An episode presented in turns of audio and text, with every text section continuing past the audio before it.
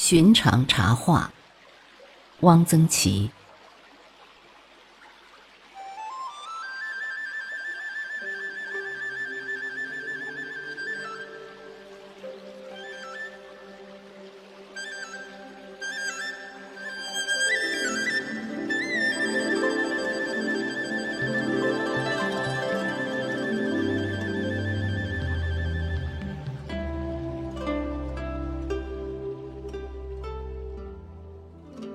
我对茶实在是个外行。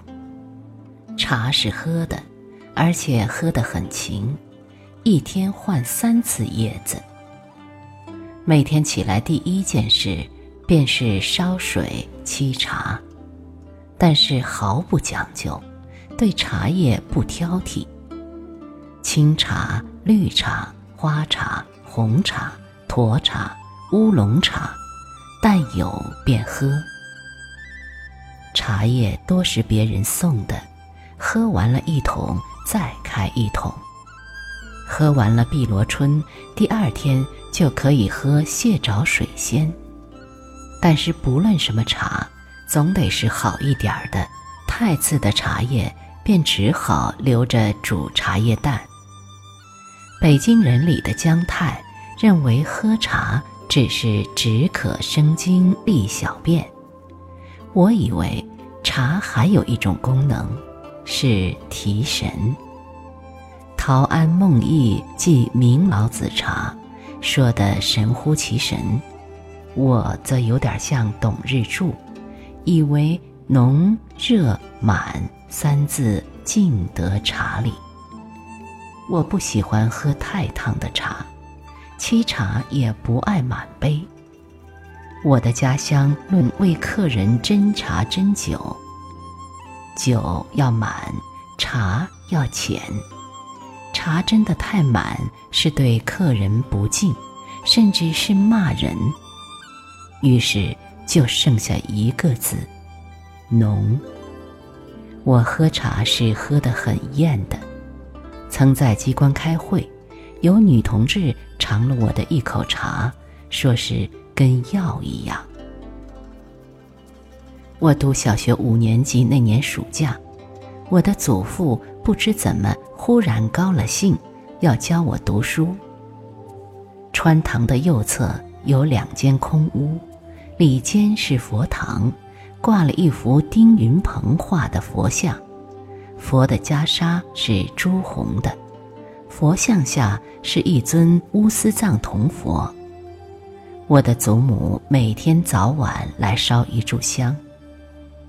外间本是个储藏室，房梁上挂着干菜、干的粽叶，靠墙有一坛臭卤，面筋、百叶、笋头、苋菜鸡都放在里面臭。临窗设一方桌，便是我的书桌。祖父每天早晨来讲《论语》一章，剩下的时间由我自己写大小字各一章，大字写《归风碑》，小字写《贤邪公家传》，都是祖父从他的藏帖里拿来给我的。隔日作文一篇，还不是正式的八股，是一种叫做义的文体。这是解释《论语》的内容，题目是祖父出的。我共做了多少篇译，已记不得了，只记得有一题是“孟子反不伐义”。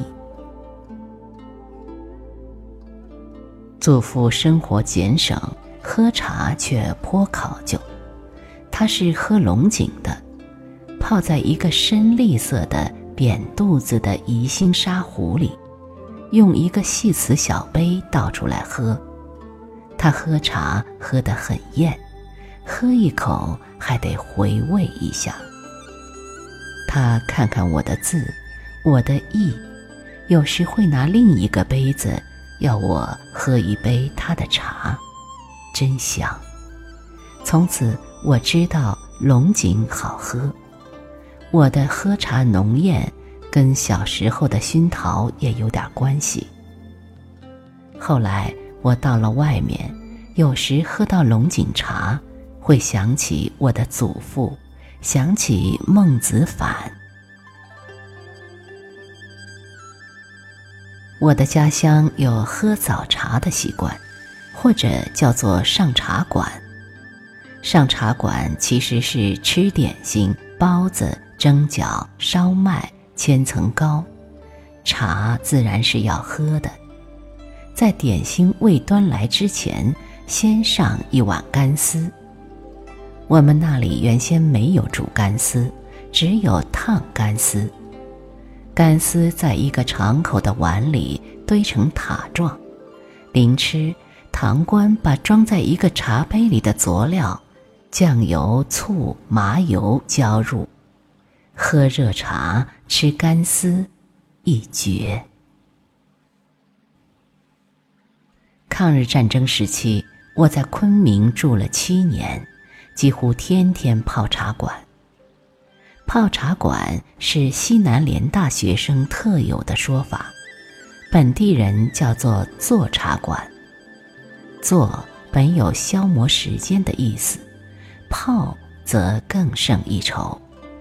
这是从北京带过去的一个字，泡者长时间的沉溺于其中也，与穷泡泡蘑菇的泡是同一语言。连大学生在茶馆里，往往一泡就是半天，干什么的都有，聊天、看书、写文章。有一位教授在茶馆里读梵文，有一位研究生可称泡茶馆的冠军。此人姓陆，是一怪人。他曾经徒步旅行了半个中国，读书甚多，而无所著述。不爱说话，他简直是长在茶馆里。上午、下午、晚上，要一杯茶，独自坐着看书。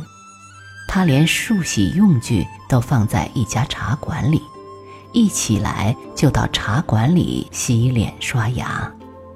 听说他后来流落到四川，穷困潦倒而死，悲服。昆明茶馆里卖的都是清茶，茶叶不分等次，泡在盖碗里。文林街后来开了一家摩登茶馆，用玻璃杯卖绿茶、红花，滇红、滇绿。滇绿色如生青豆，滇红色似中国红葡萄酒，茶味都很厚。滇红尤其精泡，三开之后还有茶色。我觉得滇红比祁门红、英德红都红，这也许是我的偏见。当然，比斯里兰卡的利普顿要差一些。有人喝不来利普顿，说是味道很怪。人之好恶，不能勉强。我在昆明喝过烤茶，把茶叶放在粗陶的烤茶罐里，放在炭火上烤得半焦，倾入滚水，茶香扑人。几年前在大理街头看到有烤茶罐卖，犹豫一下没有买，买了放在煤气灶上烤，也不会有那样的味道。一九四六年冬，开明书店在绿杨村请客。饭后，我们到巴金先生家喝功夫茶。几个人围着浅黄色的老式圆桌，看着陈运珍表演。浊气、赤炭、注水、临壶、筛茶，每人喝了三小杯。我第一次喝功夫茶，印象深刻。这茶太艳了，只能喝三小杯。在座的除巴金先生夫妇，有金乙、黄长。一转眼，四十三年了，金乙、萧山都不在了，巴老衰病。大概没有喝一次功夫茶的兴致了。那套紫砂茶具大概也不在了。我在杭州喝过一杯好茶。一九四七年春，我和几个在一个中学教书的同事到杭州去玩。出了西湖景，使我难忘的有两样房物：一是醋鱼带把。所谓带把，就是把活草鱼的脊肉剔下来，快刀切为薄片，其薄如纸。浇上好秋油，生吃，鱼肉发甜，鲜脆无比。我想，这就是中国古代的切块。一是在虎袍喝的一杯龙井，真正的狮峰龙井雨前新芽，每垒皆一旗一枪，泡在玻璃杯里，茶叶皆直立不倒。再浮再沉，茶色颇淡，但入口香浓，直透脏腑，真是好茶。只是太贵了，一杯茶一块大洋，比吃一顿饭还贵。狮峰茶名不虚传，但不得虎跑水，不可能有这样的味道。我自此方知道。喝茶，水是至关重要的。我喝过的好水有昆明的黑龙潭泉水。骑马到黑龙潭，疾驰之后下马到茶馆里喝一杯泉水泡的茶，真是过瘾。泉就在茶馆檐外地面，一个正方的小池子，看得见泉水咕嘟咕嘟往上冒。井冈山的水也很好，水清而滑，有的水是滑的。温泉水滑洗凝脂，并非虚语。井冈山水洗被单，越洗越白。以泡狗骨脑茶，色味俱发，不知道水里含了什么物质。天下第一泉、第二泉的水。我没有喝出什么道理。济南号称泉城，但泉水只能供观赏，以之泡茶不觉得有什么特点。有些地方的水真不好，比如盐城。盐城真是盐城，水是咸的，中产以上人家都吃天落水。下雨天。在天井上方张了布幕，以接雨水，存在缸里，被烹茶用。最不好吃的水是菏泽，菏泽牡丹甲天下，因为菏泽土中含碱，牡丹喜碱性土。我们到菏泽看牡丹，牡丹极好，但茶没法喝。不论是清茶、绿茶，沏出来一会儿就变成红茶了，颜色深如酱油，入口咸涩。由菏泽往梁山，住进招待所后，第一件事便是赶紧用不带碱味的甜水沏一杯茶。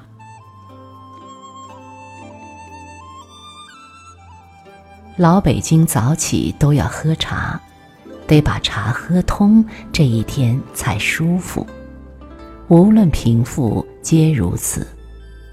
一九四八年，我在午门历史博物馆工作，馆里几位看守员岁数都很大了。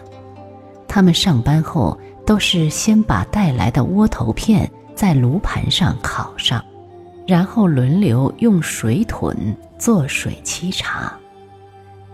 茶喝足了，才到午门城楼的展览室里去坐着。他们喝的都是花茶。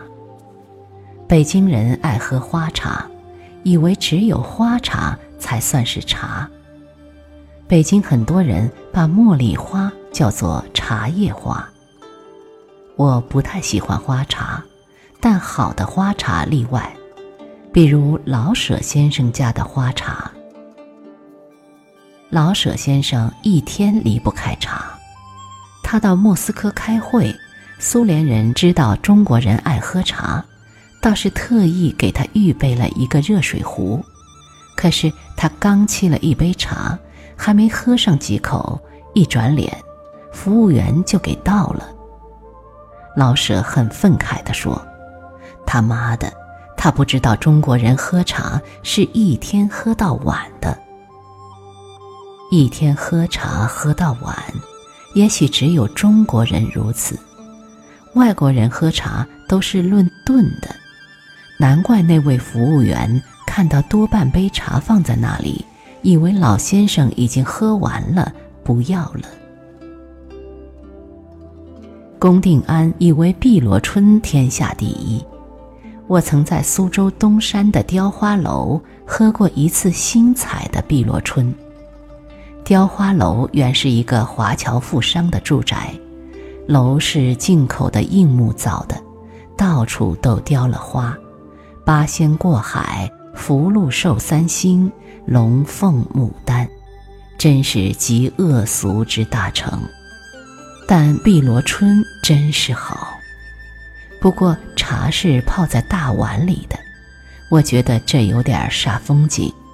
后来问陆文夫，文夫说，碧螺春就是讲究用大碗喝的。茶极细，气很粗，易怪。我还在湖南桃源喝过一次擂茶。茶叶、老姜、芝麻、米，加盐，放在一个擂钵里，用硬木的擂棒擂成细末，用开水冲开，便是擂茶。茶可入馔，制为食品。杭州有龙井虾仁，想不误。裘盛戎曾用龙井茶包饺子，可谓别出心裁。日本有茶粥，排人的食物说，排人小聚，食物极简单，但唯茶粥一品万不可少。茶粥是啥样的呢？我曾用粗茶叶煎汁，加大米熬粥，自以为这便是茶粥了。有一阵子，我每天早起喝我所发明的茶粥，自以为很好喝。四川的樟茶鸭子乃以柏树枝、樟树叶及茶叶为熏料，吃起来有茶香而无茶味。曾吃过一块龙井茶心的巧克力，这简直是恶作剧。用上海人的话说。巧克力与龙井茶实在完全不搭嘎。